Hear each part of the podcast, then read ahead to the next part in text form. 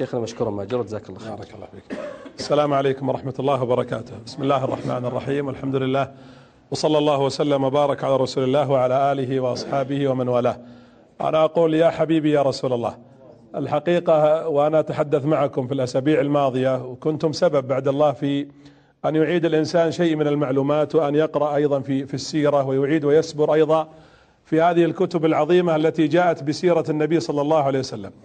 وأنا أجزم أن جمال الحديث له ثلاثة أسباب.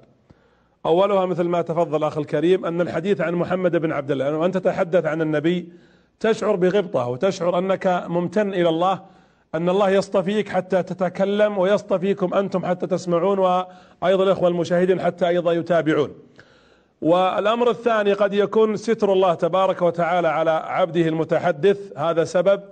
والأمر الآخر أنه طابت قلوبكم فاستحسنتم ما يقول. ونسأل الله سبحانه وتعالى أن يديم علينا وعليكم الإيمان.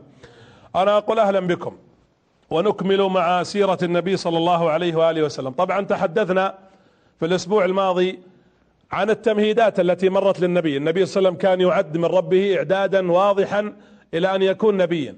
ثم جاءت التمهيدات الأخيرة لقبل عامين من البعثة.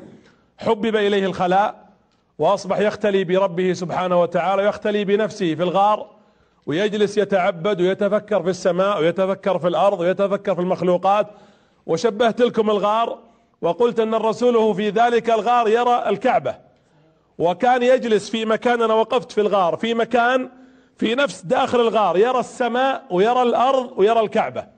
وهذه قمة من من التوفيق والاختيار من رب العالمين حتى يستشعر هذا النبي صلى الله عليه وسلم العظمة التي يقدمه الله لها سبحانه وتعالى.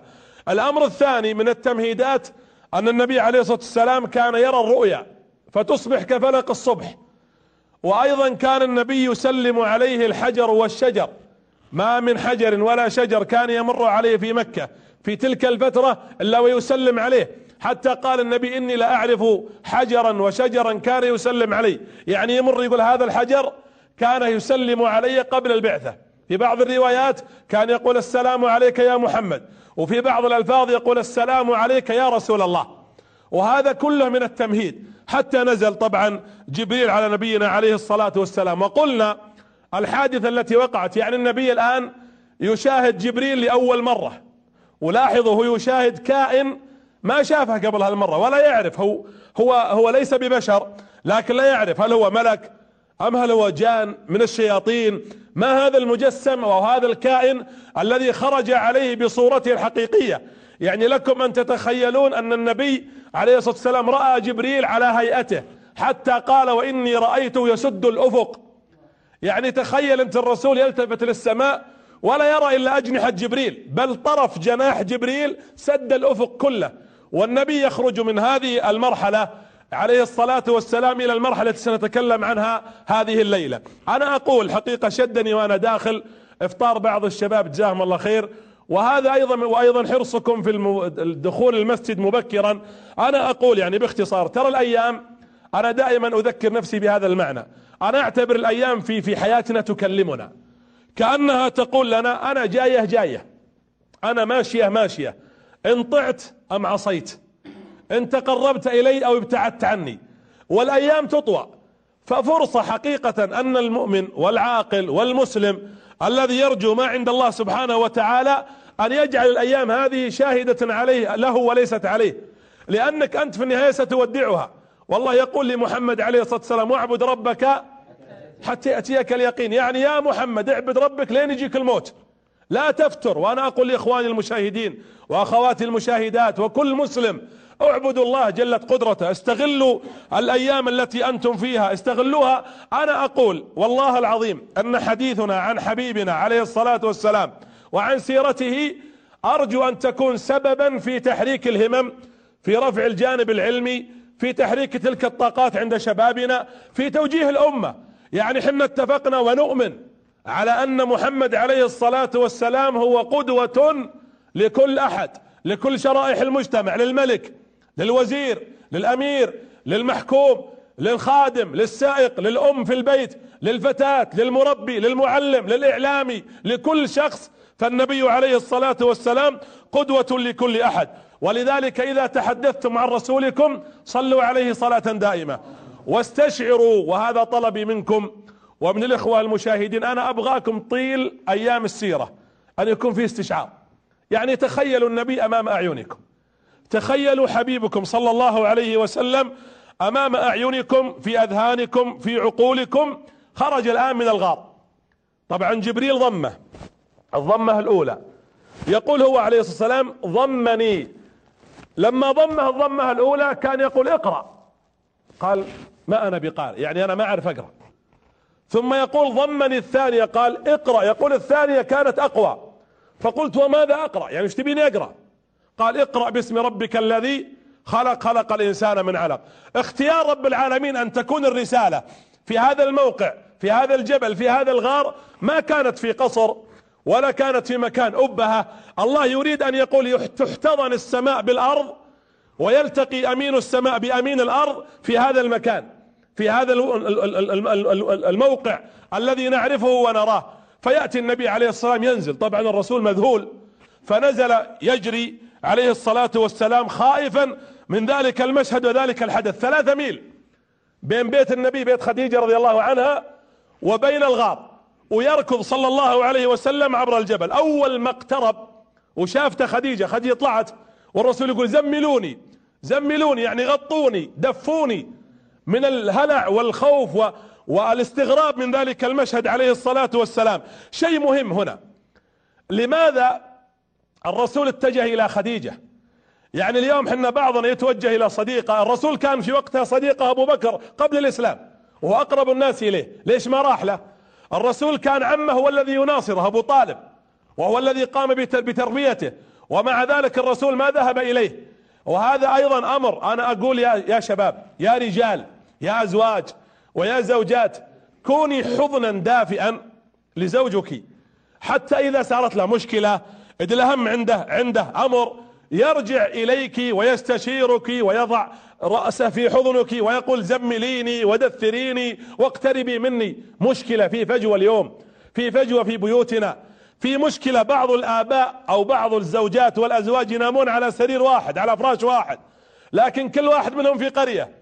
حقيقة في الواقع العقول الأذهان أحيانا عدم الحب عدم التوافق تشعر أن كل واحد في دولة وفي مدينة أخرى. راجعوا حساباتكم أيها الأزواج. راجعوا حساباتكم لأن العلاقة الزوجية ما مجرد علاقة زواج صلى الله على محمد وانتهينا. يعني علاقة أنت زوجتي وأنا زوجك. لا العلاقة أكبر. جعل الله بينهم مودة وجعل الله بينهم رحمة وسمى الله العلاقة هذه سكن وسماها الله جل وعلا هذا العقد ميثاقا غليظا. يعني العقد العقد القران. ولقد أخذنا منهم ميثاقا غليظا. المسألة مير سوالف بس نجيب عيال ونجيش الأبناء في البيت ثم لا, لا علاقة زوجية أو علاقة مدة شهر شهرين سنة سنتين ثم تفتر العلاقة ولا يصبح كأن هناك علاقة. الرسول يرجع. ترى لاحظوا في هذا الموقف الآن الرسول ما يدري إنه نبي. وجبريل لاحظوا تراه جاء ما قال أنا جبريل ملك. وأنت محمد رسول. لا. اقرأ ما أنا بقارئ. ماذا أقرأ؟ اقرأ باسم ربك الذي خلق. خلق الإنسان من علق. اقرأ وربك الأكرم. ثم رجع. راح جبريل واختفى. تلفت النبي ما فيه. طيب من أنا؟ وليش جيتني؟ أنت من أنت. لاحظوا النبي حتى هاللحظة لم يعرف أن هذا وحي ولا يعرف أن الذي جاءه جبريل عليه الصلاة والسلام ولا يعرف صلى الله عليه وسلم وش تفسير لهذا المعنى. ثم لما دخل البيت خديجة مباشرة زملت وقالت له مالك يا ابن عم؟ وش فيك؟ فقال لها النبي صلى الله عليه وسلم جاءني ناموس أو جاءني جاء يعني ككائن لم أره من قبل. فجلس يقول لها وإني خشيت على نفسي خفت. أنا ما أدري هذا جن أم شيطان؟ لا يدري النبي عليه الصلاة والسلام ما هو. هنا مباشرة تتحدث الزوج اسمعوا كلام خديجة. يا زوجات والله العظيم إني أنا أنا هدفي لو نخرج من هالسيرة مو بشرط نخلص السيرة كلها. لو نخرج بإسقاطات عملية بمعنى يا جماعة حنا مسلمين أصحاب فطرة الحرمة تقول والرجال والولد والفتاة كلنا نقول متفقين بأن النبي قدوتنا. طيب طبقوا. خديجة مباشر لما سمعت الكلام هذا من الرسول قالت كلا. والله أكدت وأقسمت. لا يخزيك الله أبدا. شفتوا دور الزوجة؟ الآن طبعا ترى خديجة ما عندها ما عندها تفسير. هي ما تدري إن هذا جبريل. لكن شوفوا الزوجة اللي عندها استعداد أنها تثبت زوجها. قالت كلا والله لا يخزيك الله أبدا. ليش؟ ليش ما يخزيني يا عائشة؟ يا خديجة قالت إنك لتصل الرحم وإنك تحمل الكلب وإنك تكسب المعدوم وإنك تقري الضيف وإنك تعين على نوائب الحق. خمس صفات. أنت يا محمد لن تخزى. صفات لاحظوا لا يمكن أن تضيع تحلف بالله والله لن تخزى. والله لن يخذلك الله. لأن عندك خمس صفات متوفرة فيك وأنت يا محمد يجب أن تهدأ. ويهدأ النبي صلى الله عليه وسلم. ويطمئن عليه الصلاة والسلام. أبغى أقول شيء. ليش الزوجات ما تكون بمثل بمثل خديجة لمحمد عليه الصلاة والسلام؟ لماذا الزوجة أنا بقول لأخواتي يعني بالعامية. تبغين زوجك يكون لك يعني بمعنى ثاني تبغين زوجك ما يميل إلى غيرك؟ بمعنى آخر تبغينه إذا طلع يفكر فيك يهتم في في بيته يعتني بك عناية خاصة التي أحلها الله بين الرجل وبين زوجته كوني له كما فعلت خديجة. اقتربي منه يا أزواج يا زوجات. فيه مشاكل بيتية فيه فتن فيه نسب طلاق مخيفة فيه تعامل بالعنف والضرب والسب والشتم في أخطاء داخل البيوت جسيمة مخيفة. هذه هي خديجة الآن ما عندها تفسير للموضوع لكن ثبتت النبي صلى الله عليه وسلم ورفعت روحها المعنوية وأول وصفة أقولها للنساء إذا أردت كسب زوجك ثبتيه. الرجال قوي صح ولا لا؟ لكن والله العظيم إذا صاب أنا رجل إذا أجت الرجل مشكلة أو تضايق إنه يجد نفسه أضعف الناس إلا بتوفيق الله اولا ثم إذا وجد زوجة تطبطب على رأسه. وتقول له ابشر واستعن بالله والموضوع سهل وحنا إن شاء الله بعد الله معك. وهونها وتهون. ترى هذا التثبيت هو جزء من دور الزوجة دور البيت. وأمر آخر الزوجة هنا تكسب الرجل الرجل يصبح بالتثبيت هذا عنده طاقة قوية وأسد. يعود إلى إلى شخصية تختلف عما كانت عليه. كلا والله لا يخزيك الله أبدا. ليه؟ نحن في وقت فتن. يتذكر الرجل في وقت الفتنة لما يطلع الرجال من بيته. وتمر عليه مشكلة. أو يرى حتى فتنة. بعض الشباب أو الرجال قد تزيغ عينه هو هذا خطأ وحرام وقد يتعلق بفتاة وقد يكون له علاقة بحرمة أخرى. صدقيني يا زوجة أيتها الزوجة في البيت. والله إذا تذكر مجرد تذكر أنك تمسحين على رأسه وتقوينه وقت الشدائد هذه أحد الأسباب اللي ممكن تصرف عنها السوء والشر. بعد توفيق الله جل في علاه. مسألة العلاقة بين الأزواج كما قلت هي ليست علاقة سرير. وليست علاقة إنجاب فقط العلاقة الزوجية أكبر وأعظم. الشيء الثاني اولا ثبتت وأنا بعطيها ثلاث وصفات أو ثلاث إرشادات في هذه الوصفة. اولا تثبت زوجها. كلا والله لا يخزيك الله ابدا. الشيء الثاني قالت له إنك لتصل علمت استمعت منه إنك لتصل الرحم. لو واحدة ثانية وش تقول له؟ جاي من الجبل يا رجال أنت شغلتنا في هالجبل؟ هذا هذا الجبل. هذه خلواتك اللي انت فالحين فيها. جالس عند الجن ومتشطر عن الناس ورجعت الحين صايح لكن العقل غير. لو يجي الزوج الآن يشتكي زوجته والله عندي مشكلة. أنت اللي رحت فعلت. من اللي قال لك اعزم فلان؟ من اللي قال لك صادقة؟ من اللي قال لك روح سلم عليهم؟ من قال لك افعل كذا؟ لا. هي الآن وقعت المشكلة. وهو وهو وخديجة تستمع إلى النبي لكنها تركت النبي كما يقال لا تؤنبين الزوج. الوصفة الثانية استمعي منه ولا تؤنبينه كثيرا. وخليه يتكلم. ترى الرجل يأتي من خارج البيت إما من عمل تجاري ولا عمل حكومي وظيفي ويدخل البيت يبغى كلمة حلوة. يبغى حرمة تمسح عنها التعب. إذا دخل بيته وجد مكان للراحة والإطمئنان لم يجده في الخارج. إذا وش الفرق بين الشارع وبين البيت؟ وما الفرق بين الكرسي في الوظيفة والبيت أيضا؟ أنا أبغى أجواء تختلف عن أجواء الخارج حتى تستطيع المرأة أن تكسب تكسب هذا الزوج. ولذلك خديجة رضي الله عنها بدأت تراعي هذا النقطة. تسمع من الرسول ثم بعد ذلك لا تؤنبه. الشيء الثالث أنها تشاركه. ترى خديجة شاركت النبي من يوم كان يتحنث في الغار. ما قلنا أنها تروح عنده تجلس الأيام الرسول كان يجلس الأيام ذوات العدد يعني عشرة أيام. تروح خديجة تجلس عنده يومين ثلاثة أيام. هذه حكمة. أهم نقطة في الموضوع إنها تشارك زوجها. تراني أنا قريبة منك. أنا حاسة بشعورك. أنا أعرف إنك تبغى الخلوة. أنا إحساسي بك كبير. الزوجة شاركي زوجك. أحيانا البعد بعض الأزواج يمكن ما يلتقون إلا على وجبة يأكلونها. هذا إذا التقوا وأحيانا فقط في مناسبات في السيارة يطلعون مع السلامة. ما تعرف عنه ولا يعرف عنها ولا يسمع منها ولا تسمع منه. وهذه مشكلة تحصل في بيوتنا. لو أخذنا قصة خديجة رضي الله عنها مع النبي عليه الصلاة والسلام تغير حال كثير من الناس. أقول للأخوات اقتدي بأمك. مو بحنا نقول خديجة أم المؤمنين وهي كذلك. هي أمنا. أم المؤمنين رضي الله عنها وأزواجه أمهاتهم. كل زوجات النبي أمهات المؤمنين. وخديجة رضي الله عنها الأم الأولى. فاقتدي بهذه الأم. يا أمي يقول يا أمي يا خديجة أنا أحبك. حبي لامي خديجة فوق كل حب. ولذلك أنا أحبها وسأقتدي بأفعالها رضي الله عنها مع النبي صلى الله عليه وسلم. قارني بين ردود أفعالك وردود أفعال خديجة رضي الله عنها. خديجة تستمع للنبي لا تقولين هذه مقارنة يعني مع الفارق. زوجي مو بالرسول. أنا أقول أيضا أنت بنت خديجة. لكن أقول لك كوني لزوجك كما كانت خديجة لمحمد يكون الزوج لك كما كان محمد عليه السلام لخديجة. وهذه المعادلة. والرسول قدوة لنا وقدوة لكل لكل أحد. جربي. هم يقولون التجربة خير برهان. وأنا أقول يا أزواج أنا أتمنى من الزوجات يعيدونني هذه الليلة أن تجرب. أنا طبعا لأنني أتلقى حقيقة عشرات الاتصالات في اليوم والليلة من زوجات ومن أزواج ومشاكل بيوت. وإشكالات. قد تصل بعضها إلى الطلاق وقد تصل بعضها إلى الضرب وقد تصل بعضها إلى يعني فوق ذلك أو أقل من ذلك. أعتقد أنها لو جربنا مثل هذا الأسلوب سيتغير الشيء الكثير من الأخطاء التي تقع في بيوتنا. لاحظوا أيضا هي تراها قالت للرسول صفات. لما لاحظ جلست تثبت النبي قالت له صفات. وش الصفات اللي قالت له؟ وش هي؟ إنك إيش؟ لاحظ تصل الرحم. أيوه. وتحمل الكلب. وتعين على نوائب الدار وتكسب المعدوم وتقري الضيف. ما قالت له إنك كنت تتعبد. جاءت له بالأشياء الأخلاق.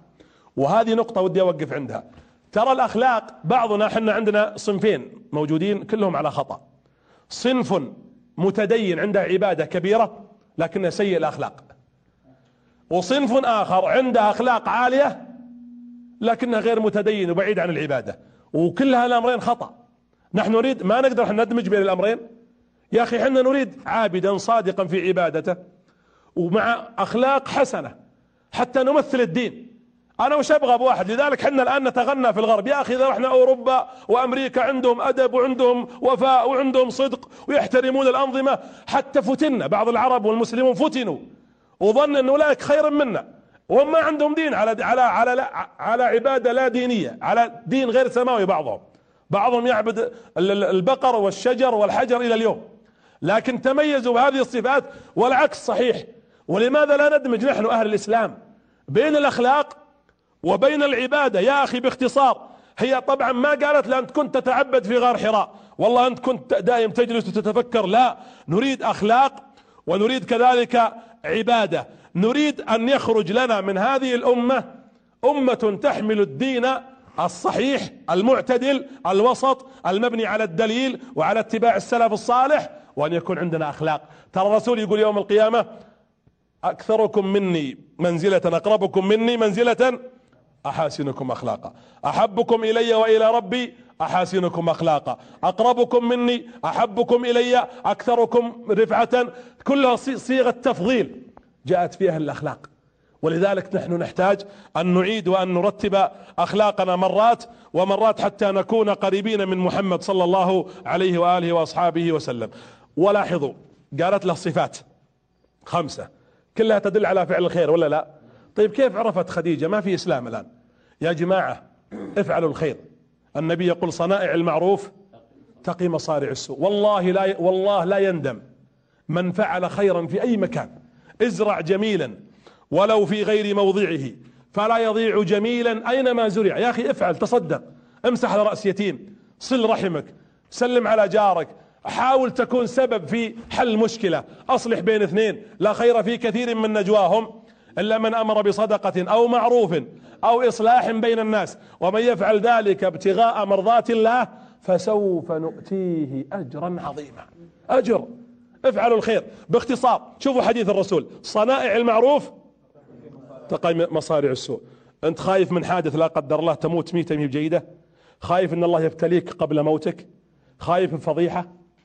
خايف إن الله يسلط على ولدك أو على أهل بيتك؟ اجعل عندك رصيد في فعل الخير. ترى أفعال الخير تقي هذه المصارع.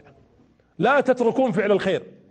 ولو أن تلقى أخاك بوجه طلق. لو تبتسم في وجوه الناس. لو تمشي في الشارع وترى قزاز ولا أذى ولا شجر ولا أي شيء يؤذي الناس مجرد حملة وابعاده عن طريق المسلمين هذا من الخير. والإحسان بابه عظيم وكبير وأنتم من أهل الإحسان لكن التذكير واجب. فالله الله أن نكون حقيقة. الرسول يقول لعائشة لخديجة رضي الله عنها إنني خشيت على نفسي. قالت كلا والله لا يخزيك الله أبدا. لا يمكن أن الله يخزيك وأنت على هذه الأعمال الصالحة والخيرة التي تفعلها. ثم مباشرة مسكت يده. شوف العقل. قالت قم بنا يا محمد. وين؟ قالت نذهب نستشير نستشير مين؟ ابن عمي ورقة بن نوفل. لاحظوا استشارت ورقة بن نوفل تراه رجل عمره في التسعين سنة. اختلف العلماء في ديانته. منهم من قال أنه كان على دين إبراهيم الحنيف وأنه حنيفي. ومنهم من قال أنه كان النصراني الوحيد المسيحي الوحيد اللي موجود في مكة. وسبحان الله كأن الله سخره منذ أن خلق وبلغ وهو يقرأ في كتب التوراة والإنجيل. حتى حفظها بل بدأ يحدث الناس بها بالعربية وهي بالعبرية. وأعمي بصره فقد بصره مبكرا من كثرة ما يقرأ في هذه الكتب. وكأن الله هيأ لهذه اللحظة فقط. ورقة ابن نوفل. الاستشارة يا شباب. بعض اللي ضيع شبابنا اليوم. في تفجير وفي إرهاب ولا ضيع بعض إخواننا حتى في التنطع أو ضاع بعض الناس في تجارته أو خسر. لأنه ما عنده رأي ما عنده استشارة. يا أخي استشر. استشر من هو يكبرك خبرة يكبرك عقلا يكبرك ممارسة في الحياة حتى تستطيع أنك تبني رأيك أو تبني عملك على رأي قوي. وعلى قولة شيبان يقول رأيين أحسن من رأي وثلاثة أحسن من اثنين. وكلما زاد الرأي من عقلاء كان التوجه للإنسان أفضل. حتى أنت وأنت تمشي تحس أنك مستقر ومرتاح نفسيا لأنك استشرت من يكبرك. فأخذت النبي عليه الصلاة والسلام ودخلت به على ورقة. ولما دخلت به سلمت عليه وقالت رجل كبير فقد بصره من كثرة ما كان يقرأ. ولما دخلت قالت له اسمع من ابن أخيك. وهذه كلمة كانت تقال عند العرب ومشهورة في ذلك الوقت. فجلس النبي يشرح له. يقول أنا كنت جالس في الغار. وسمعت صوتا صلصلة فخرجت فإذا بكائن بدأ يصف جبريل. وتقول خديجة تروي الان تصف تقول ورقة بن نوفل تاره يعني وجهه يكون فيه نوع من الانبهار وشوية تبسم يضحك لأنه قرأ الكتب ويعرف أن الوصف اللي جالس يقوله محمد انه وصف تم قراءته وكأنه يقول هو هذا هو النبي بس ينتظر ينتهي. فلما انتهى النبي صلى الله عليه وآله وسلم من سرده لما رآه هنا تكلم. الرسول طبعا كان يعرق. وهنا يتكلم الآن ورقة بن نوفل ورد عليه في كلمات مختصرة. تراها أربع جمل. وهذا في رد على بعض المستشرقين.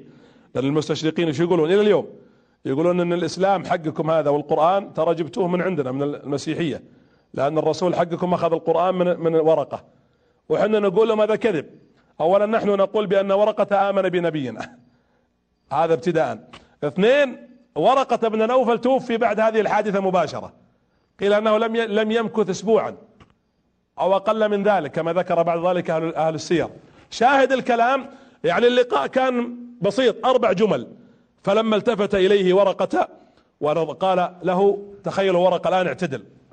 والرسول ينتظر إيش يقول له؟ قال له ورقة إنك نبي آخر الزمان. إنك نبي هذه الأمة. أنتم أنا ودي تستشعرون الرسول كيف كان يسمعها. والرسول يقول إنك نبي آخر الزمان وإنك لنبي هذه الأمة.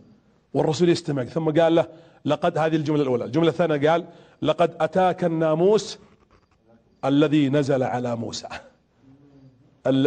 جبريل يقول له ترى هذا اللي جاك الحين ملك. الحين عرف الرسول اللي جاه وضم الحين منه. هذا الناموس الذي نزل على موسى. الجملة الثالثة قال وإن قومك شوفوا هذه خطيرة سيؤذونك ويكذبونك ويحاولون أن يقتلوك ويخرجوك. كلها الأربع الرسول هنا قاطع قال أو مخرجيهم؟ قال نعم ما جاء رجل بما جئت به إلا عودي وأوذي. ثم قال لها الرابعة قال ليتني كنت فيها جذع. يا ليتني فيها شباب أخب فيها وأضع إذ يخرجوك قومك. يقول يا ليتني أكون موجود حتى أني أستطيع أني أقف معك وأنصرك ويكفي ورقة هذه الكلمة. يا ليتني فيها جذع أخب فيها وأضع إذ يخرجوك قومك. تسعين سنة. وهذه رسالة لكم يا شباب. هذه رسالة للشباب ترى.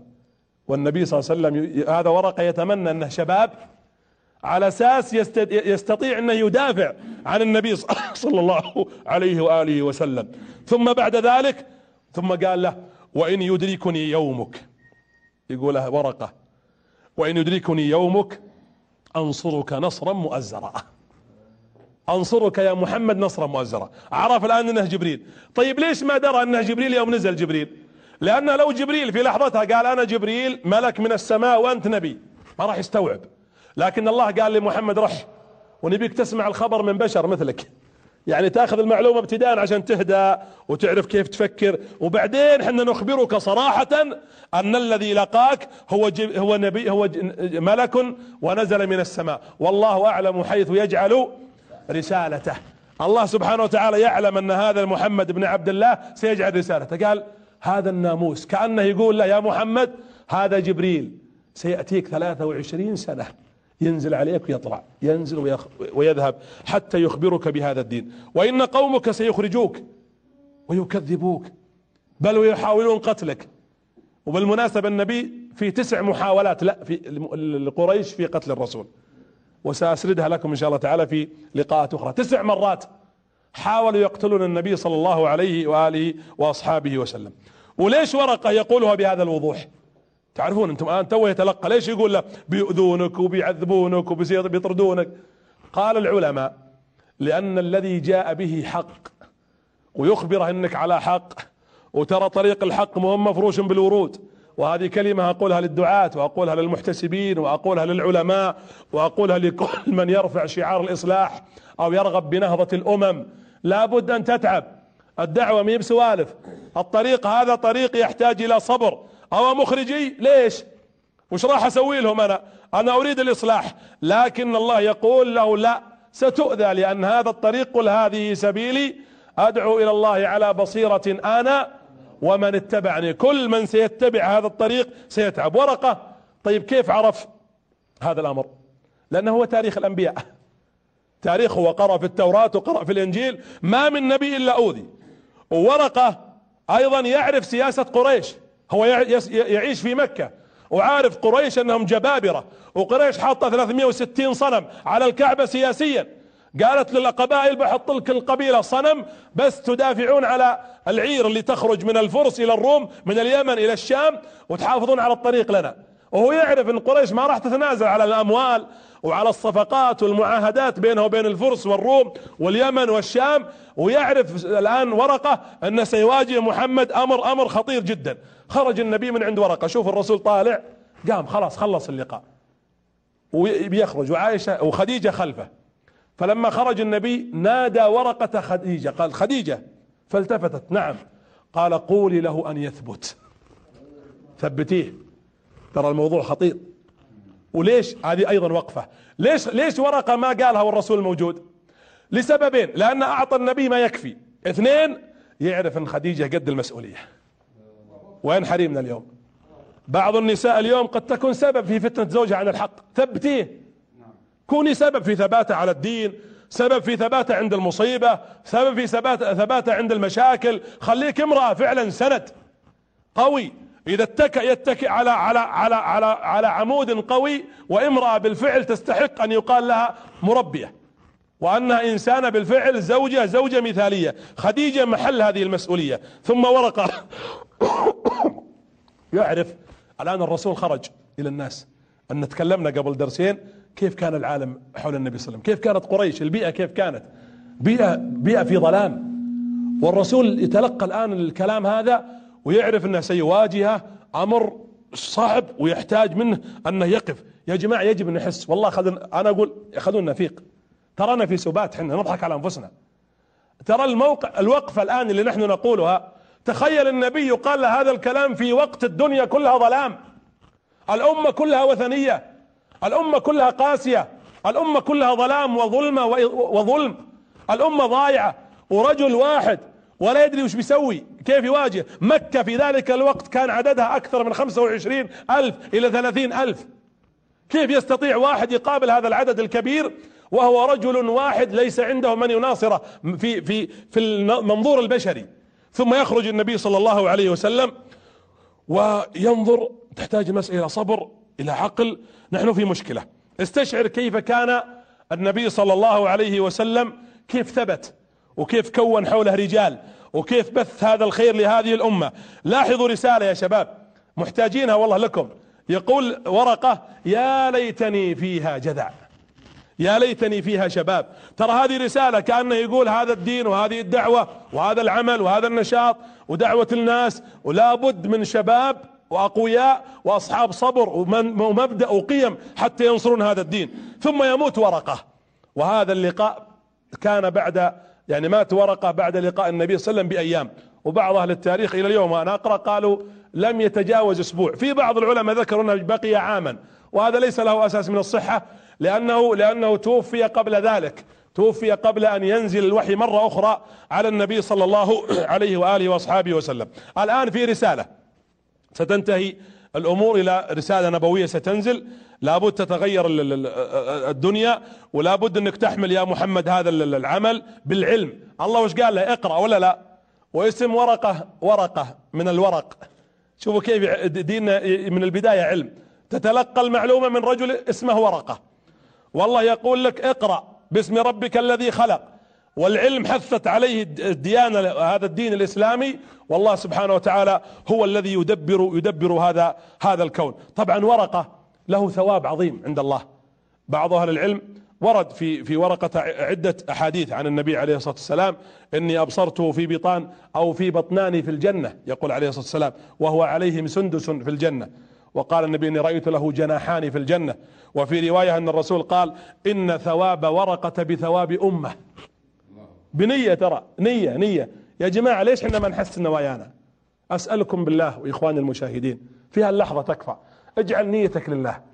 الآن جلوسكم في المسجد حتى لو كلامي ثقيل أو مو بعاجبكم أو أنتم أنتم مرتاحين. الآن قل يا رب والله إني جلست من أجلك وإني أرغب أن أستمع من أجلك فقط. أنت والأخت والأم تصلح الآن قهوتك أو تأتي بعشاء أبنائك أو تقوم حتى تدخل السرور على أهل بيتك. انوها لله. انو أنك غدا الصباح ستذهب تؤدي عبادتك وتؤدي عملك رغبة فيما عند الله. يا جماعة النية الصادقة مطية. النية الصادقة يقول عبد الله بن مبارك رب نية كبيرة عظمت العمل الصغير. نيتك صغيرة أو نية كبيرة لكن عظمت عملك. عملك صغير والعكس صحيح. ورب عمل كبير أفسدته النية الخبيثة. تلقاك تجتهد وتعمل وتعمل وتعمل وتعمل ما لم يكن لله والله ما له ثمر. أقسم بالله إن العمل الذي لا يكون لله فإنه لا قيمة له لا عند الناس ولا عند الله سبحانه وتعالى قبل ذلك. فلنحسن النوايا حتى يستطيع الشخص أن يأخذ نية إلى يوم القيامة. هذا الرجل ورقة ابن نوفل. بس يا ليتني فيها جذع. لئن بقي بي العمر لأنصرنك يا محمد نصرا مؤزرا. بس قولوها أنتم اليوم. خلوا شعارنا الليلة في هالحلقة أو في هذا اللقاء. نبغى نقول للمشاهدين والله لننصر دينك يا رب. بكل ما نملك. والله لو ما نستطيع إلا على تويتر نبي ننصر دينك. والله إذا ما نقدر إلا بنرفع كفنا يا رب عجوز تسمعنا الآن في بيتها. أقول لها تراك على سجادتك وبعد صلاتك يا حي يا قيوم. انصر هذا الدين أصلح ولاة أمره اجمع كلمتهم ووفق شبابهم. هذا نصر لهذا الدين. كل منا ينصر الدين بالطريقة التي يستطيع بما فتح الله به عليك. والداعية في مكانه والخطيب على منبره والإعلام في إعلامه كل منا في مجاله قد علم كل أناس مشربهم. الله يفتح لك باب من أبواب الخير. اطرق تلك الأبواب وحاول أن تكون بالفعل. طيب سؤال. الرسول الآن درى أنه نبي ولا ما درى طيب بنسبة كم؟ يعني اللي قال له بشر صح ولا لا؟ إلى الآن ما جاء جبريل يقول له صراحة ورقة بن نوفل يبقى أنه بشر. خلنا نقول إلى 90% انه الآن فيه عنده يعني أنا دريت لكن الخبر لازم يرجع لي للملك حتى أتأكد إني نبي. يمكن هذا تفسير واجتهاد من ورقة بن نوفل قد يجانبه الصواب. وهذا بشر في النهاية. فالنبي عليه الصلاة والسلام حتى الآن لم يأته الخبر الأكيد أنه نبي فلكنه لابد أن يتهيأ. وهنا ينقطع الوحي عن النبي عليه الصلاة والسلام أيام. هذه حكمة. ليش تأخر الوحي. كأن الله يقول يا محمد حنا ما نبي نفجعك جاك جبريل فضمك ثم حصل لك ما حصل. الآن نبغاك تفكر في كلام ورقة. وتتأمل لو جاء بكرة ما يمديه النبي صلى الله عليه وسلم حتى يجلس مع نفسه فأعطاه رب العالمين بالمناسبة فرصة. في بعض الأحاديث في أكثر من مرة ترى جبريل ينقطع عن النبي مدة. في فترة راح تجينا الآن انقطع عنا شهرين. وفي حادثة الإفك راح تأتينا انقطع عنا شهر. فلما انقطع عن النبي عليه الصلاة والسلام مرة من المرات يقول اشتقت إليه يعني اشتقت جبريل. حتى قال له النبي صلى الله عليه وسلم قال يا جبريل والله إني اشتقت إليك حتى تأتي. قال جبريل وأنا والله اشتقت إليك حتى أنزل ولكني لا أنزل إلا بأمر الله. فأنزل الله وما نتنزل إلا بأمر ربك. إحنا ما نقدر أنا ملك أنا مرسول من رب أنا ودي أشوفك. لكن نزولي للأرض هذا بأمر إلهي. ولا يمكن يا جماعة ملك من أعظم ملائكة السماء بل هو أعظمهم. يشتاق إلى حبيبكم محمد بن عبد الله. يا جماعة أين شوقنا لنبينا؟ أين حبنا لحبيبنا؟ أين رغبتنا في اتباع سنته؟ يا مدعي حب طه لا تخالفه فالخلف يحرم في دنيا المحبين. أراك تأخذ شيئا من شريعته وتترك البعض تهوينا وتدوينا. خذها سماوية خيرا تفوز به أو اطرحها وخذ لجس الشياطين. ثم يجلس النبي صلى الله عليه وسلم وهو ينتظر جبريل يفكر عليه الصلاة والسلام. وبدأ النبي يشتاق إلى إلى جبريل رضي الله عليه الصلاة والسلام أيضا. والنبي عليه الصلاة والسلام جالس. وراح النبي تلك الليلة إلى الغار مرة ثانية. يبغى يشوف هذا الملك. وفي ذهاب النبي إلى الغار سمع صوت محمد. يقول النبي التفت يمين. محمد. التفت يسار. حديث تروية عائشة. قال ارفع رأسك. يقول يوم رفعت إلا جبريل يجلس على كرسي بين السماء والأرض قد سد الأفق. سد الأفق. وش قال له جبريل؟ سلم عليه. ثم قال جبريل عليه السلام أول ما قال له قال أنا جبريل وأنت رسول الله. خلاص ثبتت له. أنا جبريل وأنت رسول الله. ثم أخذه جبريل. وين راح به راح به في الصحراء.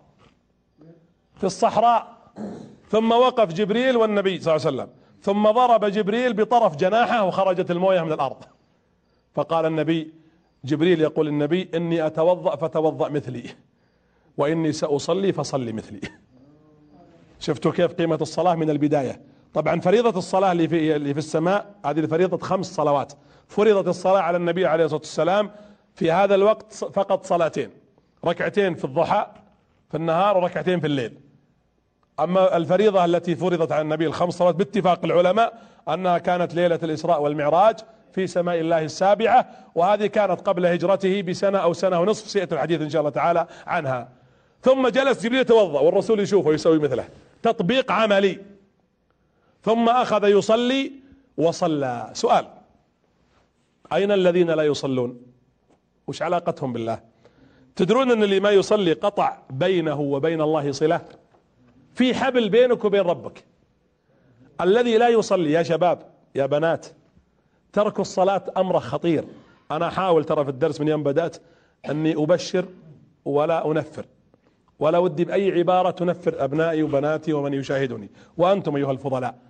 لكن أقول موضوع الصلاة موضوع خطير خط أحمر. يعني الذي لا يصلي باختصار الصلاة عمود الإسلام. اللي ما يصلي هبدا من العمود أنت لو دخلت بيت واحد وكسرت القزازة. بيقول يا أخي عيب. بس يمكن يمشيها لك. لو تشخبط في الجدران يا أخي عيب. بس مشي. لكن جيت تكسر العمدان يقول انت مهبول تبي تذبحنا؟ الذي يترك الصلاة كالذي يهدم بيته. ويهدم هذا البيت وليس له قيمة. الذي لا يصلي الله لا ينظر إليه ولا يزكيه ولا يكلمه. الذي لا يصلي انقطعت الصلة بينه وبين الله. الذي لا يصلي فك البنيان الذي يتظلل به. الذي لا يصلي انقطع النور عنه. يقول ابن القيم منذ أن تقول الله أكبر ينصب الله وجهه تلقاء وجه عبده المصلي. وترى النور اللي ترونه في وجوه الناس بعض المؤمنين الصالحين بسبب نور الله في الذين هم يصلون. الذي لا يصلي انقطع القرب من الله. كلا لا تطيعه واسجد تحت في الأرض. ومع ذلك يقول اقترب. وانت ساجد في الأرض يقول اقترب. كيف اقترب وأنا نازل؟ لأن سجودك بين يدي الله اقتراب من الله. يا بنات صلوا الصلاة في وقتها. النبي ما غضب غضبا على أحد إلا حينما يخالف التوحيد وحينما يترك الصلاة. الصلاة الصلاة وما ملكت أيمانكم وصى النبي بها عليه الصلاة والسلام في بداية حياته وعند موته. هذا جبريل يأتي اول ما جاء وأخبر أن الرسول أخذ ثم ضرب الأرض وتوضأ مثلي وصل يا محمد مثلي لأن ارتباطك بالسماء يجب أن يكون عن طريق هذه الصلاة. أنصح الآباء كونوا قدوة لأبنائكم. إذا أذن المؤذن امتطوا الطرق وخذوا أنفسكم إلى الطريق وامشوا في مناكبها قال بعض العلم امشوا في مناكبها إلى الصلاة. يا بني آدم خذوا زينتكم. زينتكم عند كل مسجد. تستعدوا عند كل مسجد بعض العلماء قال عند كل صلاة. خذ زينتك استعد لها بمعنى تهيأ لصلاتك. يا أخي ارتبط بالله. الله أكبر. لذة ما لذة والله لا تعقبها لذة. والله ما يعرف قيمة الصلاة إلا من صلاها حقيقة. اللي تاركين الصلاة ضايعين. حياة أخرى. ارتباط بالله فوق علوي. والذي لا يعرف الصلاة ضايع. بل الذي لا يصلي ترى لا يؤكل. ولا يزار إلا من باب الدعوة والنصيحة. ولا تؤكل ذبيحته. ولا يدخل مكة وحرمها. لأنه نجس. يا أيها الذين آمنوا إنما المشركون نجس. فلا يقربوا المسجد الحرام بعد عامهم هذا. وإذا مات لا يكفن ولا يغسل. ولا يصلى عليه ولا يدفن في مقابر المسلمين. نعوذ بالله من غضب الله.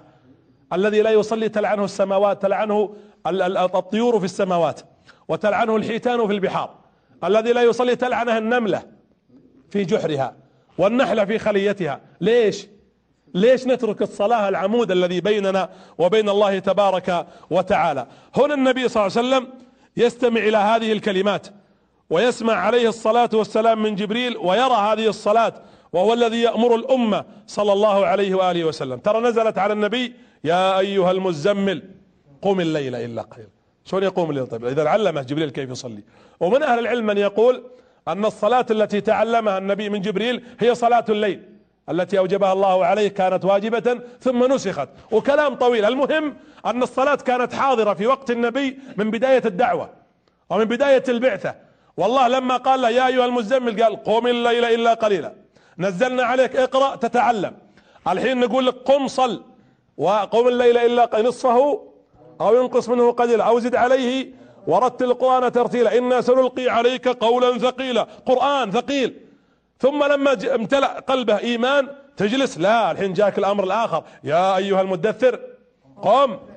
الحين مو بقم صل قم فأنذر. خلاص أعطيناك العلم. اقرأ باسم ربك الذي خلق. وحصناك ايمانيا. قم الليل إلا قليلا. الحين نبغاك تبلغ هذا الدين. طيب أبلغه مش يا رب. ثم تنزل عليه بعد هذه السورتين بعد العلق وبعد المزمل والمدثر تنزل على النبي سورة الفاتحة. الحمد لله رب العالمين. هذا المنهج. الحمد لله رب العالمين. أنت رسول العالمين. رب العالمين أنت وما أرسلناك إلا رحمة للعالمين. الرحمن الرحيم أرسلناك رحمة لهؤلاء. مالك يوم الدين ترانا نذكرك فيه قيامة.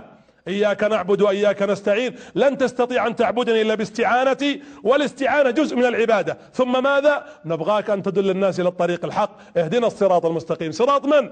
صراط الذين أنعمت عليهم. غير المغضوب عليهم ولا هذا المنهج. ادعو الناس يا محمد إلى هذا. ومعها الرسول هالسور معها العلق. ومعها المزمل. ومعها المدثر.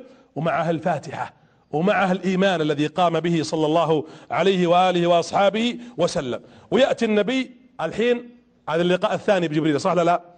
اللقاء الثالث متى تم؟ انقطع عنه جبريل شهرين. وهنا كأن الله يقول يا محمد حنا أعطيناك الإيمان وأعطيناك كذلك كيف تدعو وأعطيناك المنهج خطط الآن خطط لدعوتك وافعل ما تظنه أنسب لقومك ولي ولقبيلتك. وللعرب ثم للأمة بعد ذلك. يقول النبي صلى الله عليه وسلم لأبي ذر وأنا أنصحكم يا شباب والله الذي لا إله غيره إني أعجب من أناس يتيسر لهم من الخير كثيرا ثم يتركونه. كم من الأعمال الخير؟ الرسول الله يقول له يا أيها المزمل قم الليل إلا قليلا. الرسول يقوم وفي أحاديث تحفظونها حتى قالت عائشة يا رسول الله يعني أرح نفسك. قال أولا أحب أن أكون عبدا شكورا. كم منا يقوم الليل؟ بكل صراحة. أنا أتكلم المشاهدين والأمة كلها. قيام الليل الرسول يدخل على أبو ذر ويقول النبي عليه الصلاة والسلام وهو ينصحه صلى الله عليه وسلم أن يقوم الليل وألا يترك هذه الصلاة. قال له النبي عليه الصلاة والسلام يا أبا ذر لو أردت السفر أتعد له عدة؟ اعتبروا الآن الرسول موجود يخاطب كل واحد فيكم. والآن الرسول يوجه لك أنت السؤال. أنت الآن يا شيخ غرب وأنت يا أبو عبد الكريم وأنا وأنت يا الثاني. لو أردت السفر تعد له عدة. هذا الرسول قال لأبو ذر. قال له أبو ذر نعم يا رسول الله. فقال كيف بسفر إلى يوم القيامة؟ طيب سفر يوم القيامة وش أعديت له؟ ثم نزل أبو ذر رأسه. ثم قال له الرسول يا أبا ذر أحكم السفينة فإن البحر عميق. ونزل رأسه. قال يا أبا ذر أكثر الزاد فإن السفر طويل. أبو ذر رفع رأسه قال ماذا أفعل يا رسول الله؟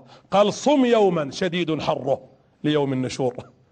وقم ليلة شديدة ظلمتها لظلمة القبور وحج حجة العظائم لعظائم الأمور. حج حجة. وقم حنا اليوم نقول هذه فاكهة الصالحين يسمونها العلماء اللي هو الشتاء. النهار قصير ليصام والليل طويل ليقام. تقدر تنام اليوم ربع الليل وثلث الليل وتقوم وتصلي الفجر وأنت في كل نشاط. لكن الشيطان إذا تسلط على أحد سلط الله عليه جنودا من السماء والأرض فأعمته عن كل شيء. والعاقل الذي يعرف أنه على حق ويريد ما عند الله سبحانه وتعالى. طيب النبي صلى الله عليه وسلم الآن ماذا سيفعل؟ بدأ الآن يطلع فوق جبل يصايح يا قوم يا عرب. لا. طيب وش يسوي؟ يروح يكسر الأصنام؟ طيب أنت رسول؟ لا. أنا لن أبدأ ديني بهذا الأمر. الآن بدأ الرسول يضع خطة. سأختار رجال ونساء من كل قبيلة. أنا بقولها بمصطلحي الخاص أبى أختار المتميزين. أبى أنتقي اللي يناسب أنه يكون الآن داخل تحت هذا الدين. حتى أستطيع بهم بعد الله أن أخوض إلى الأرض كلها. أختار الناجحين في الدنيا اللي أخلاقهم جيدة اللي سمعتهم جميلة. تظن أن النبي صلى الله عليه وسلم كان مجرد أنه يقول جيبوا أي واحد من دخل في الإسلام فعلى الرحب والسعة.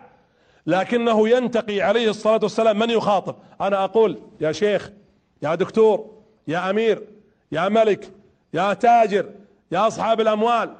الرسول عليه السلام كان يختار أصحاب السمع الحسنة والأخلاق اللي عندهم استعداد أن يتحملوا هذه الرسالة. المسألة مين بالأشكال وليست كذلك عليه الصلاة والسلام كان يختار اختيارا فوضويا أو عشوائيا. كلا شفت النبي كيف يختار. ثم بدأ النبي صلى الله عليه وسلم أول واحد ركز عليه الرسول من هو؟ أبو بكر. أبو بكر رضي الله عنه وأرضاه هو أكبر من النبي بعامين. وينظر له النبي ترى أبو بكر مو بسهل. أبو بكر كان نسابة العرب يعرف العرب كلهم ويعرف أنسابهم ويتوغل فيهم. وكان النبي عليه الصلاة والسلام يعرف أن له مكانة وكانت سمعته حسنة صدق وإخلاص وقوة. تعال يا أبو بكر نبغاك معنا في الإسلام. ويدخل أبو بكر يقول والله الرسول اسمه حديث الرسول. والله ما كلمت أحدا على الإسلام إلا نظر. يعني وقف وتردد. إلا أبو بكر. فمنذ أن قلت له إني محمد رسول الله قال أشهد أن لا إله إلا الله وأنك رسول. يقول ما تردد. يقول ما كلمت أحد إلا نظر. وقف ها؟ ويمكن بعضهم جلس أيام. إلا أبو بكر. منذ أن قلت له إني محمد رسول الله قال أشهد أن لا إله إلا الله وأنك رسول الله. ثم قال هذا واحد. واختار الحرمة المتميزة الناجحة الزوجة الصادقة خديجة. مو بعشانها زوجته لأنها متميزة سمعتها معروفة بالكرم والأدب والخلق والعفة وكذلك قيمتها بين العرب وتجارتها لها مكانة فكلمها ودخلت في الإسلام. هذا اثنين. ثم يأتيه شاب عمره كم؟ عشر سنين.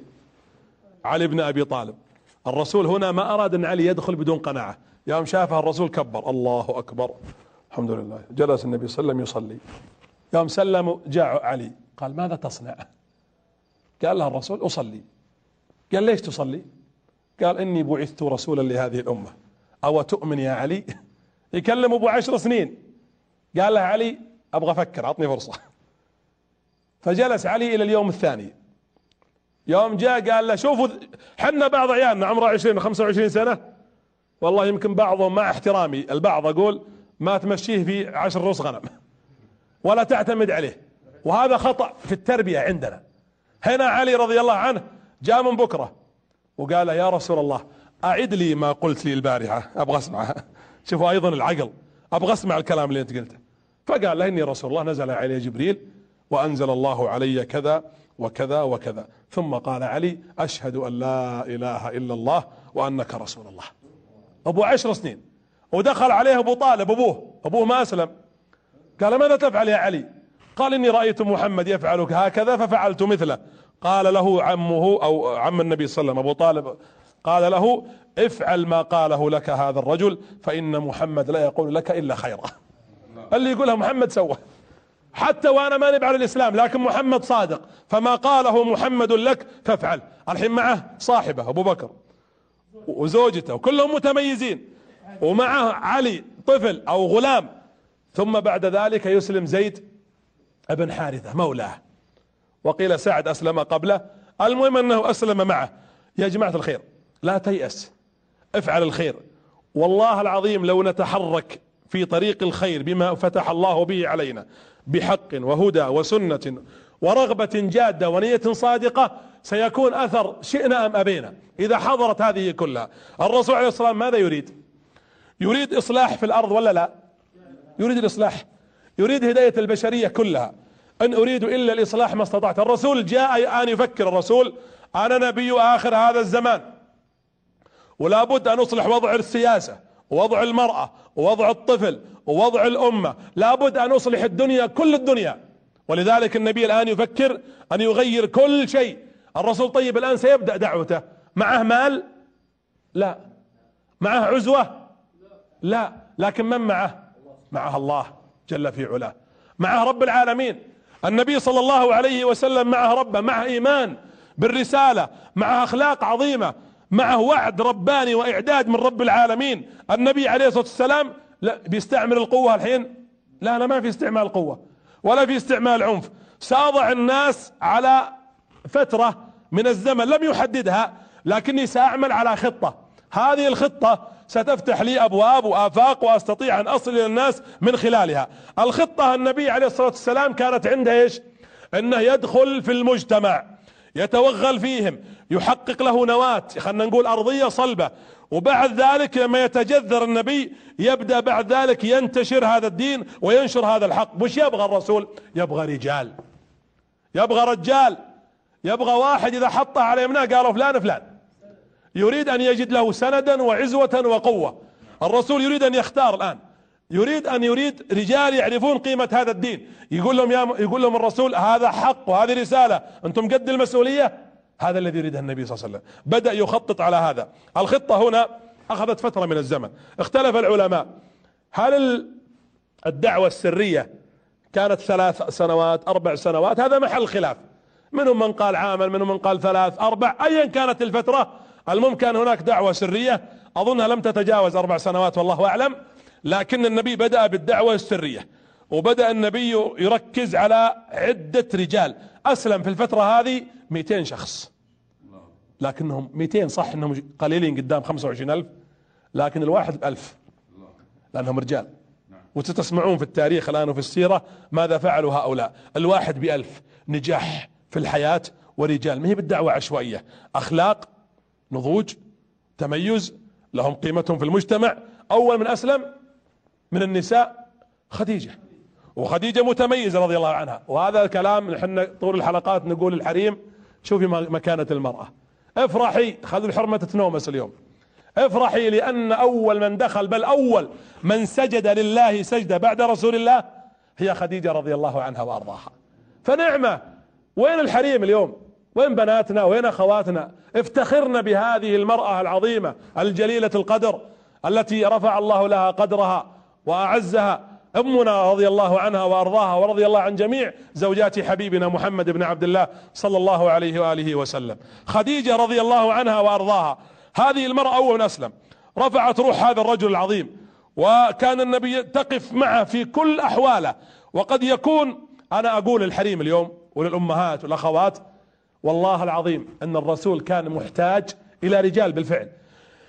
تدخل خديجة في الإسلام لأنه يبغى يقول للأمة رسالة. ترى كما أحتاج للرجال أحتاج للنساء. وأنا قلتها قديما وأقولها الآن. إذا كنت أقول بأن المرأة نصف المجتمع فهي التي ولدت النصف الآخر أصلا. النصف الثاني رجال من اللي ولدهم؟ هم نساء. فالمرأة لها قيمتها ولها قدرها ولها مكانتها في الإسلام. والذي يحاول أن يلطس ويضرب ويحاول أن يشكك في أن الإسلام ما حفظ للمرأة حقها هذا دجال وكذاب أشر ولا قيمة له لا نستمع. نعم فيه عينات معينة وفي أحداث فردية أو لكنها لا تحسب على الإسلام ولا تجعل هي صورة الإسلام. الإسلام صورته مشرقة الحقيقة في الإسلام واضحة. الثاني أبو بكر الرسول يخبر أنه ما كلم أحد. إلا تردد أو سكت ونظر إلا أبو بكر رضي الله عنه وأرضاه. ثم أسلم علي. ثم أسلم زيد بن حارثة. ومعه امرأة وصديقة وطفل وخادم. أبو بكر فهم قصد النبي صلى الله عليه وسلم. تخيلوا يا جماعة في أسبوع واحد كم أسلم مع أبو بكر؟ أسبوع واحد توك داخل في الإسلام. وكم استطاع أبو بكر أنه يقنع من شخص يدخل في الإسلام؟ دخل معه ستة. وكلها الستة من من العشر المبشرين بالجنة. تقدر تسوي الستة الذين أسلموا على يد أبي بكر بعد إسلامه بأسبوع كلهم من العشرة المبشرين بالجنة.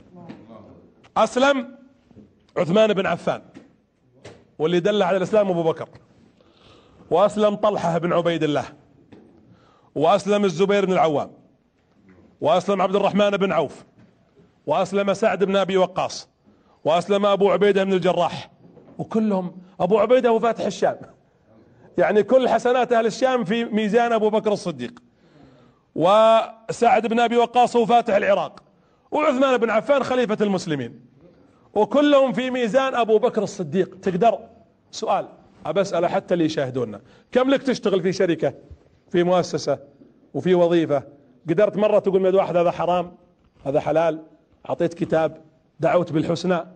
كم من الخدم والخادمات في بيوتنا على غير دين الإسلام. ويسافرون ما فكر أحد منهم أنه يقول له تفضل يا أخي هذا تعرف على الإسلام بلغتك. ليش؟ ليش عمرك في الإسلام 30 و40 سنة لم يهدى على يدك رجل واحد؟ ما في رجل واحد استطعت أن تدعوه إلى الحق إلى التوحيد إلى السنة إلى الهدى. عثمان بن عفان لاحظوا الرسول اختار ناس متميزين. عثمان بن عفان غني من أغنى رجالات قريش. بمصطلحنا اليوم ملياردير. وعبد الرحمن بن عوف تاجر ذكي شاطر. يعرف كيف التجارة. وطلحة بن عبيد الله والزبير بن عوام أعمارهم كانت 15 سنة. لكن شباب رجولة مبكرة. اليوم اسمحوا لي شوي سأقف وقفة. اليوم لو نناظر شبابنا إلا من رحم الله. والله إحنا نشوف بعض المناظر إنها حقيقة مؤلمة. لبس حقيقة لا يليق بالرجولة. في تكاميل يلبسونها عيالنا. جنز بطريقة حقيقة يعني اسمحوا لي حتى حتى المرأة تستحي. شعور بطريقة أيضا لا تليق. بل والله شفت في بعض الحلاقين في بعض الدول الإسلامية فيه في الحلاق مكتوب مكياج وتجعيد وصبغة وتناظر كأنك داخل مشغل نسائي. ما هو بحلاق للرجال. الأمة تريد رجال. هؤلاء الصحابيين الجليل طلحة بن عبيد الله والزبير أعمارهم 15 سنة. لكن عندهم رجولة مبكرة. عندهم حب وعندهم رغبة. ترى بعض العيال والشباب الآن تشوفه تقول الله هذا رجل. وهو صغير. خاصة تربية أهل البادية والأرياف. تجد بعض الشباب إذا رأيت أبو عشر سنوات تسع سنين تقول هذا رجال حي. التربية يا جماعة لا نريد نحن الخشونة التي تخرج الإنسان من من طبيعة الفطرة العادية التي تبعد عن الرحمة. لا نريد الاعتدال. الاتزان حتى يكون فيه نوع من من التوازن في إخراج هذا الجيل. ثم حتى نستمع إن شاء الله بعد الأذان. أقول سعد بن أبي وقاص وأبو عبيدة. سعد 21 سنة أبو عبيدة 24 عثمان 34 عبد الرحمن بن عوف 32 سنة. كلهم يا تاجر يا رجل أعمال يا شاب ذكي متوقد عنده رجولة مبكرة يا شباب نريد رجال هؤلاء الأوائل. هنيئا لأبي بكر الصديق بمن دخل في الإسلام عن طريقه وهنيئا لمن كان كلهم من الأوائل ورضي الله عن الصحابة ونكمل بعد الأذان إن شاء الله تعالى. أقول أبو بكر يسلم على يديه ستة في أسبوع. سؤال بسألكم إياه والمشاهدين. في ذاك الوقت من أكثر علم؟ أنتم الآن ولا أبو بكر؟ الآن حنا. في ذاك الوقت اللي أسلم لم يكن صاحب علم. يعني أقصد العلوم الشرعية. اقلها أن القرآن ما نزل كله. حنا الآن عندنا من يحفظ القرآن كله. كم عدد خريجين الشريعة وأصول الدين والجامعات الإسلامية والحفظة القرآن الكريم؟ جعل الله فيهم الخير والبركة. لكن أين الدور الحقيقي في دعوة الناس؟ في إرشاد الخلق. أين دورك في بيتك مع أهل بيتك؟ الفرق بيننا وبين أبو بكر. أن أبو بكر كان يحمل الهم وحمل الرسالة. وعنده رغبة في تبليغها وتوصيلها. الفرق إنه عرف وش المعنى. الله أنزل يا أيها المزمل عشان يا أيها المدثر. وأنزل قم الليل إلا قليلا عشان قم فأنذر. وأبو بكر استوعب الدرس وعرف إن القصد اليوم مو مجرد كلام إنه عمل. ولذلك كان الصديق رضي الله عنه تراه نحيف رضي الله عن أبو بكر. نحيف الجسد. كانت عظامة تبين. كان غائر العينين. الصحابة يشوفون عظام عيونه. من شدة نحافته رضي الله عنه وأرضاه. لكن وزن أبو بكر وإيمانه كبير كبير. يقول النبي صلى الله عليه وسلم والله لو وزن إيمان الأمة في كفة وإيمان أبي بكر في كفة لرجح إيمان أبي بكر. كل إيمان أمة الإسلام لو يوضع في كفة وإيمان هذا الصحابي الجليل الوقور رضي الله عنه الذي جسده جسد نحيل وغارت عيناه من نحافته لكن الإيمان يفيض من قلبه.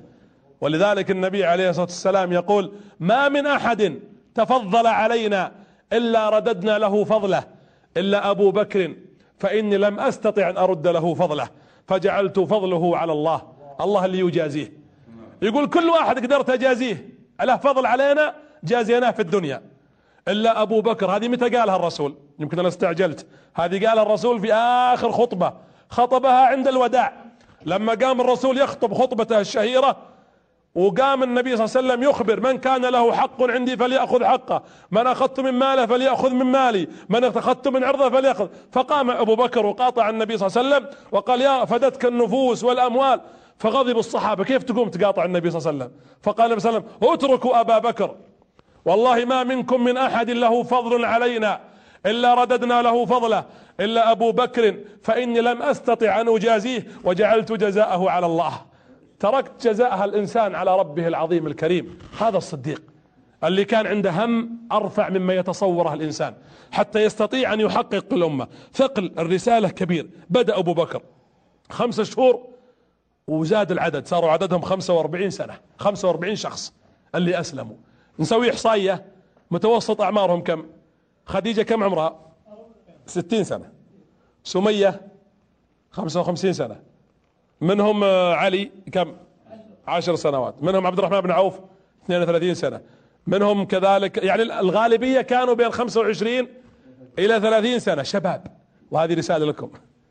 وأيضا اللي كانوا يقولون أن الرسول لم يسلم معه إلا الضعفاء وما هو صحيح بل كان عدد كبير من الأغنياء وعدد كبير من الشباب أسلموا مع النبي صلى الله عليه وسلم. 45 إنسان في الأشهر الأولى أربع شهور الأولى. 28 رجل و17 امرأة.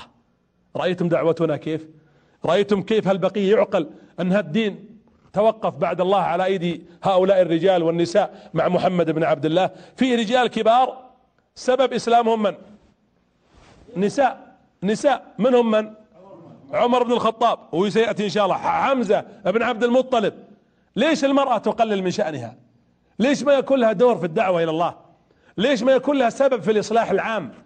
ونهضة الأمة ونهضة البلد التي هي فيها. لماذا لا تكون الأمة قادرة؟ الأغنياء وفقراء 34 غني فيهم. و11 فقير. وخديجة غنية أبو بكر غني عثمان غني عبد الرحمن بن عوف غني.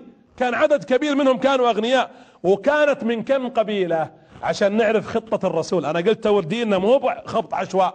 الرسول كان يخطط. كانوا هؤلاء العدد من 16 قبيلة. شفتوا كيف نظرة نبيكم عليه الصلاة والسلام؟ شفتوا كيف النظرة الشمولية صلى الله عليه وسلم؟ أظنها وضحت خطة الرسول عليه الصلاة والسلام.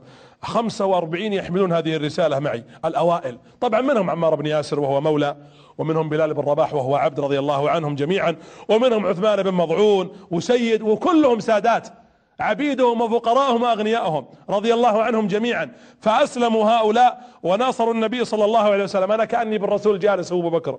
باقي أحد من القبائل ما أسلم؟ دور. 16 قبيلة مهمة. ما من قبيلة إلا منها من أسلم ودخل مع النبي صلى الله عليه وسلم. يا جماعة تريدون أن تنتصروا؟ تدرون ليش أنتم في القناة وغيرها؟ استطعتم دخول على الناس لأنكم دخلتم مع المجتمع. أنا سمعت كلمة أنكم تقولون في برنامجكم أن أغلب مناطق المملكة وفي برامج أخرى يمكن شارك معكم حتى غير السعوديين. الهدف أن أمة تحت مظلة لا إله إلا الله محمد رسول الله بعيد عن الإقليمية وعن المناطقية وعن العنصرية. نحن أمة إذا عرفنا الدخول وأن ندخل في المجتمع استطعنا نحقق نهضة بشرط.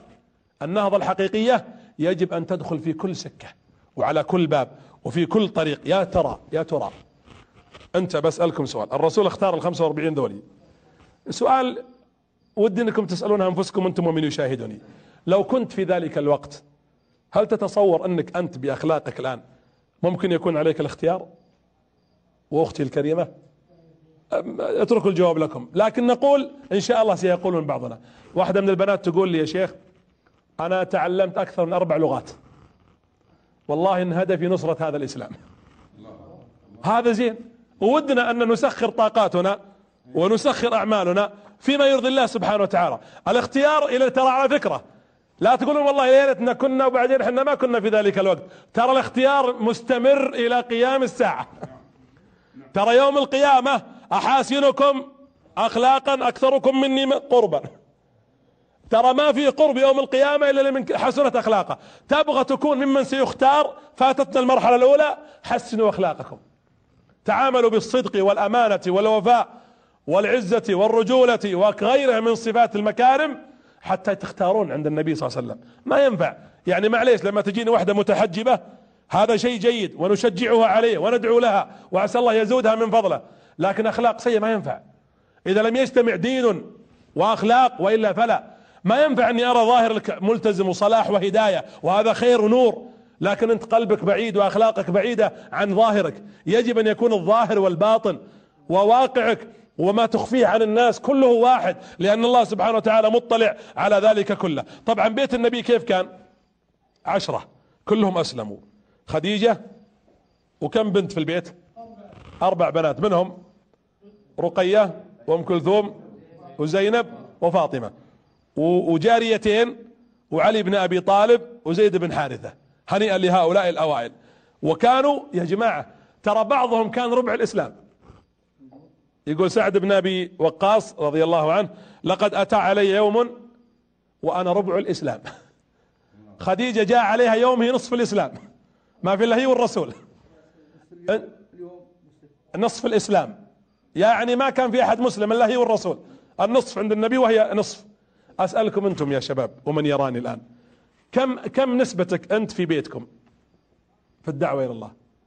تقدر تكون ربع ربع الدعوة ربع من توجه من أخوانك أمك أخواتك. أختي الكريمة واخواني وأخواتي. يا جماعة ليش ما لنا أدوار؟ فيه رجل اسمه أشعث بن قيس. هذا تاجر في عهد النبي صلى الله عليه وسلم. كان يتاجر في موسم الحج مع العباس عم الرسول. العباس كانوا في الحج والنبي صلى الله عليه وسلم كان في منى. ويبيع هو العباس هذا أشعث يتقاسمون فلوسهم. يعطيه يحسب هو وشوي طلع من الخيمة الرسول هو ما يعرفه. وكبر الله أكبر. ويناظر ويدفع قال من هذا يا, مح... يا عباس؟ قال هذا محمد ابن أخي ما عليك من كمل بس. شوي طلع ولد صغير وكبر خلفه. قالوا هذا من؟ الغلام اللي يصلي خلفه. قال هذا علي بن أبي طالب ولد أخوي بعد الثاني. شوي طلعت حرمة كبرت. قال هذه من؟ قال هذه زوجته خديجة. يقول فجلس ينظر. العباس وأشعث هذا. والأربعة هؤلاء أو الثلاثة يصلون. قالوا ماذا يفعلون؟ قال إنهم يصلون. قال ليش؟ ليش يصلون؟ قال يزعم أنه نبي وأنه سيملك كنوز كسرى وقيصر. قال أتظن ذلك؟ سكت العباس. يقول جلست أشعث أناظر فيه. متعجب. قال له العباس تبغاني يعني أكلمه ان تجلس معه تكلمه تبغى أتوسط لك تقعد أنت وياه؟ قال لا لا خلنا بس في دراهمنا وفكنا من ولد أخوك هذا ولا نريده. بعد عشرين سنة يا خسارة. شفت الفرق بين تكون ربع الإسلام وآخر الناس؟ بعد عشرين سنة أسلم أشعث بن قيس. ودخل على النبي يصيح يبكي حتى سقط في الأرض. قال الرسول قم يا أشعث فإن الإسلام يجب ما قبله. قال والله أعلم يا رسول الله لكني أبكي على لحظة. كنت قد أستطيع أن أكون خامسكم. أقدر. عشرين سنة أنا شايفك يوم تصلي. لكن منعني الدنيا والكبر. لو أني سمعت منك ذيك اللحظة كان دخلت. وصرت خامس خمسة. الحين عقب عشرين سنة أسلمت الناس وأفلحت وفتحت مكة. أنا أعرف أن الإسلام يجب ما قبله. لكن تمنيت أنا خسر أنا أبكي لأن العمر فاتني. وهو يقول أشهد أن لا إله إلا الله. وأنك رسول الله أخ أو تف عليك يا أشعث يقول عن نفسه لم تلحق بمحمد من ذلك الزمان. يقول ليش؟ فرصة تجيك وتضيعها. وهذه اللي أنا أقولها لكم وأقول للمشاهدين لا تضيع. إذا فتح لك باب خير أقبل. إذا رأيت إذا هبت رياحك فاغتنمها. إذا شفت باب الله فتح لك لذلك ابن القيم مش يقول؟ إذا رق قلبك ودمعت عينك فتوجه إلى مصلاك. فرصة لا تضيعها. إن شفت نفسك عندك خشوع توض روح توجه للمصلى. وادعو الله لأنك أقرب إلى الله من غير ذلك الوقت. إذا رأيت فرصة للدعوة فرصة للخير أقبل لا تتوقف. بدأ العدد. طبعا الكلام كثير بس أنا أحاول اختصار لأن السيرة طويلة. العدد بدأ يزداد. حتى أصبح عددهم مئة شخص. قريش ما شعرت حتى الآن. ما تدري وش الموضوع. هي تسمع أن محمد عنده كلام لكنهم الرسول لم يعلن. والإسلام كان فيه نوع من السرية والرسول يريد الآن ما يبغى اصطدام ما يبغى احتكاك. هذه مرحلة والنبي الآن يبغى ينتقل من هالمرحلة إلى الإعلان. عنده الآن مئة شخص وقيل أنهم وصلوا إلى عدد مئتين في الفترة السرية. هنا نزل على النبي صلى الله عليه وسلم آية. والله يخبره أنه وأنذر عشيرتك الأقربين. يا محمد الآن لابد أن تنذر هذه العشيرة. وقال بعض العلماء نزلت عليه وأنذر عشيرتك الأقربين في الحجر واصدع أو في في سورة الشعراء فاصدع بما تؤمر في الحجر. نزلت عليه في وقت واحد وكأن الله يخير نبيه. تبغى تصدع الآن ولا تبغى تدعي قبيلتك وعشيرتك؟ والصحيح إنها نزلت وأنذر عشيرتك قبل. الرسول جلس يفكر كيف أنذر عشيرتي الآن؟ شوفوا الخ... شوفوا ال... شوفوا التخطيط والفعل. قام النبي صلى الله عليه وسلم قال لعلي اذبح لنا شاة. سوى عزيمة يعني. ويا أنا اوهن جميع الأسر والعوائل والقبائل اللي عندهم لقاءات أسرية شهرية ودوريات يجتمعون بأسرهم وقبائلهم وينتظمون ويجتمعون رجال ونساء ويتعارفون ويتواصون على الخير ويضعون مشاريع وصندوق للعائلة ويدعمون المحتاج وغيرها. أهنئهم وأحثهم على المواصلة وأحث البقية. نجتمع يا جماعة. النبي هنا سوى عزيمة وقال علي يذبح لنا شاة وجب لنا شيء من البر. ولما صنع الطعام دعاهم. دعا بني عبد المطلب وبعض أفراد بني هاشم. 45 رجال. ومنهم نساء. ويوم جاء الرسول قلطهم وكلوا. تو الرسول وقف يبغى يتكلم. وشافه أبو لهب. أبو لهب كان يرصد الموضوع داري إنه يدعو الناس من تحت. وعمه فوقف أبو لهب قال أسكت يا محمد. والرسول سكت. ما بعد تكلم. يقول ما بعد فتحت فمي. يقول فقال أسكت يا محمد. الرسول طبعا ما وده يدخل مع عمه في صراع. دعوتي مي بدعوة إطقاق. أنا دعوتي دعوة حق والحق سيأتي. ولا أبغى أبدأ بداية دعوتي أنا وأعمامي في مشاكل. أسكت يا محمد. ثم التفت سكت الرسول. قال اعلم يا محمد أنه ليس لنا بالعرب طاقة. العرب واجد. وأنك إن بقيت على ما أنت عليه ستقف العرب ضد قريش كلها. العرب اللي بتجينا ما نقدر. بيقفون أمامنا. ولن نستطيع. أن نواجه العرب وانت ستخرب الناس. يا محمد عد إلى إلى قومك وإلا فاعلم أن والله لا نعلم أحدا من العرب أتى بشر على قوم مما جئت به. يقول لأن ما شفنا أحد جاب شيء شر على قوم مثلك. تخيل الرسول يسمع هالكلام هذا. سكت النبي صلى الله عليه وسلم ولا يبغى يراد. قال النبي صلى الله عليه وسلم أكلتم وانتهيتم انصرفوا توكلوا على الله. اللقاء الأول هذا ما تم فيه شيء. ثم إي نعم. ثم بعد ذلك النبي عليه الصلاة والسلام بدأ. فكر شو أسوي قال نعزمهم مرة ثانية. ويدعوهم الرسول لكنها اختصر المناسبة هذه المرة على أقل 30 أو 35 شخص. بس أبو لهب لازم يحضر أنا عمه. يقول فلما وضع الطعام تكلم النبي وهم على الطعام. مو بيوم خلصوا على أساس تجد فرصة للحديث. فوقف النبي صلى الله عليه وسلم. طبعا ترى أبو لهب بالمناسبة ترى يحب النبي في الأصل لأنها رحم وعمة بدليل أنه اللي ذبح حقيقته يوم عبد المطلب هو وفرح ووزعها على الناس. وأن عياله عتبة وعتيبة كانوا قد عقدوا القران على بنات النبي عليه الصلاة والسلام. رقية وأم كلثوم لكن لم يدخلوا بهما. لكن هو يحب مصلحته هو غني وعنده فلوس. وهذا الكلام اللي كنت أقوله لكم قبل حلقة أو حلقتين أو لقاءين. أنك لا تقدم مصلحتك على دينك. وهو أيضا لما قال الكلام هذا وش يقول؟ سياسي هو. يقول أريد أن ينتشر الخبر عند العرب أني أنا ضد ولد أخوي عشان بكرة لو صار شيء أقول لهم أنا والله وقفت في وجهه. أنا ما سمحت له أن يتكلم ولا يفعل ما يفعل. ما نفع اللقاء الأول جمعهم النبي صلى الله عليه وسلم وأول ما جلسوا على الطعام قام الرسول قال أن الحمد لله. أول مرة أسمع هذه الكلمات بس شوفوا الكلام كلها حمد وثناء. أحمده وأستعينه. ويناظرون وأؤمن به وأتوكل عليه.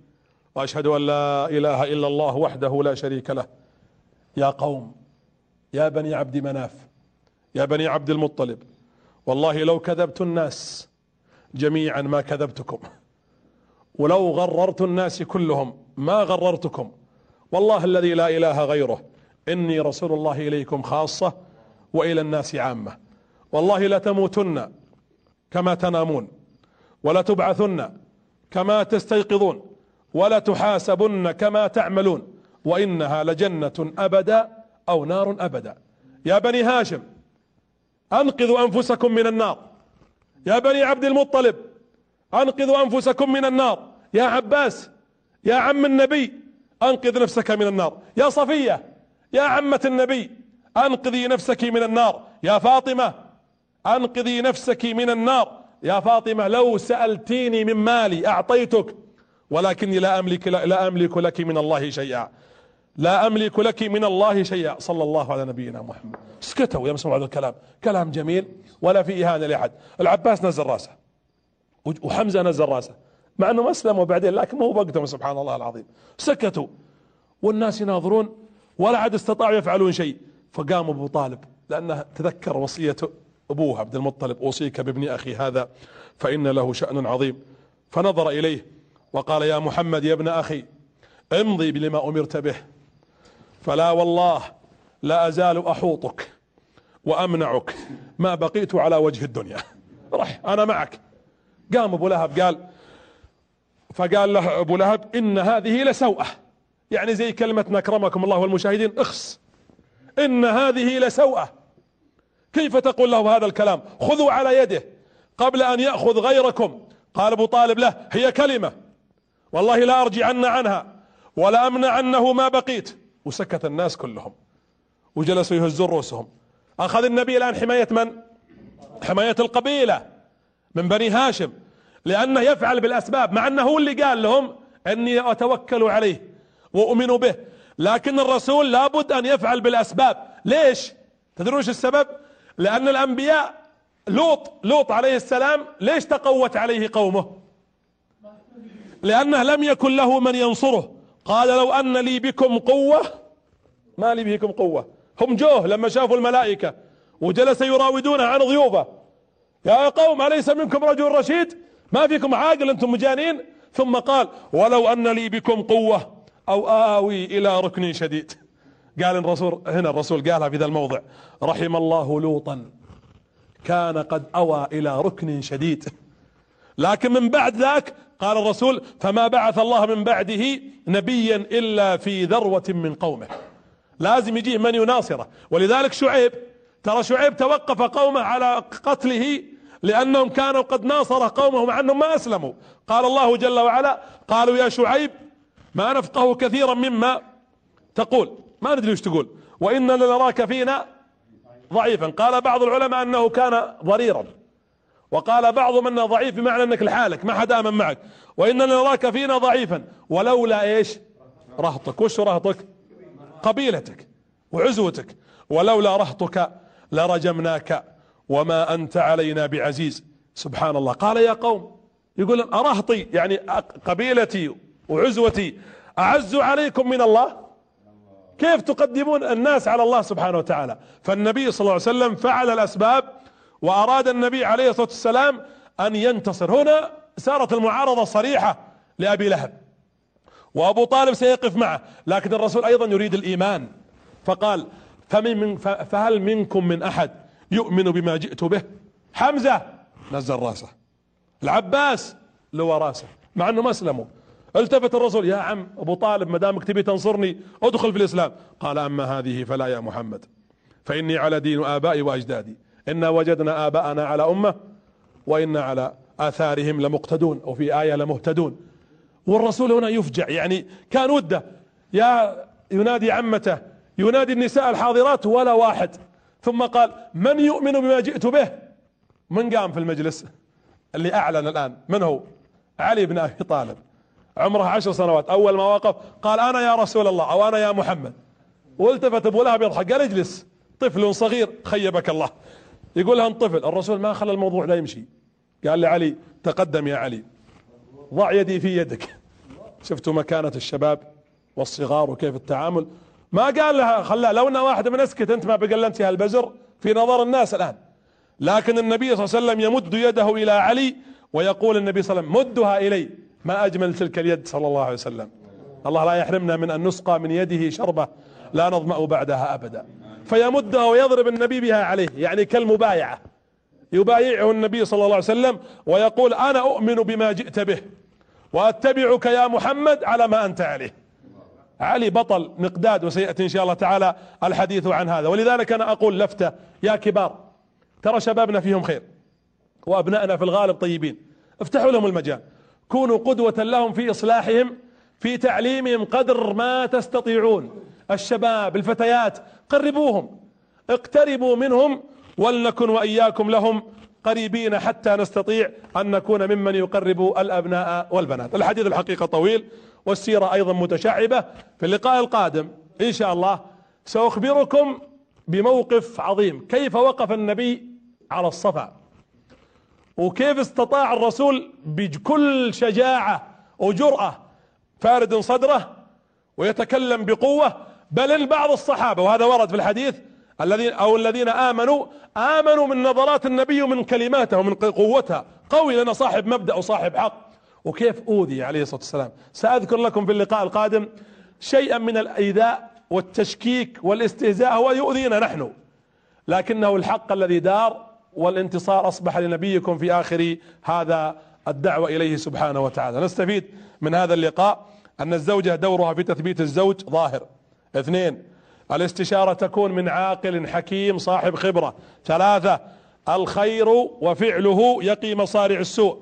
أربعة أو خمسة الأخلاق الكريمة والعبادة الصحيحة أساس التوفيق.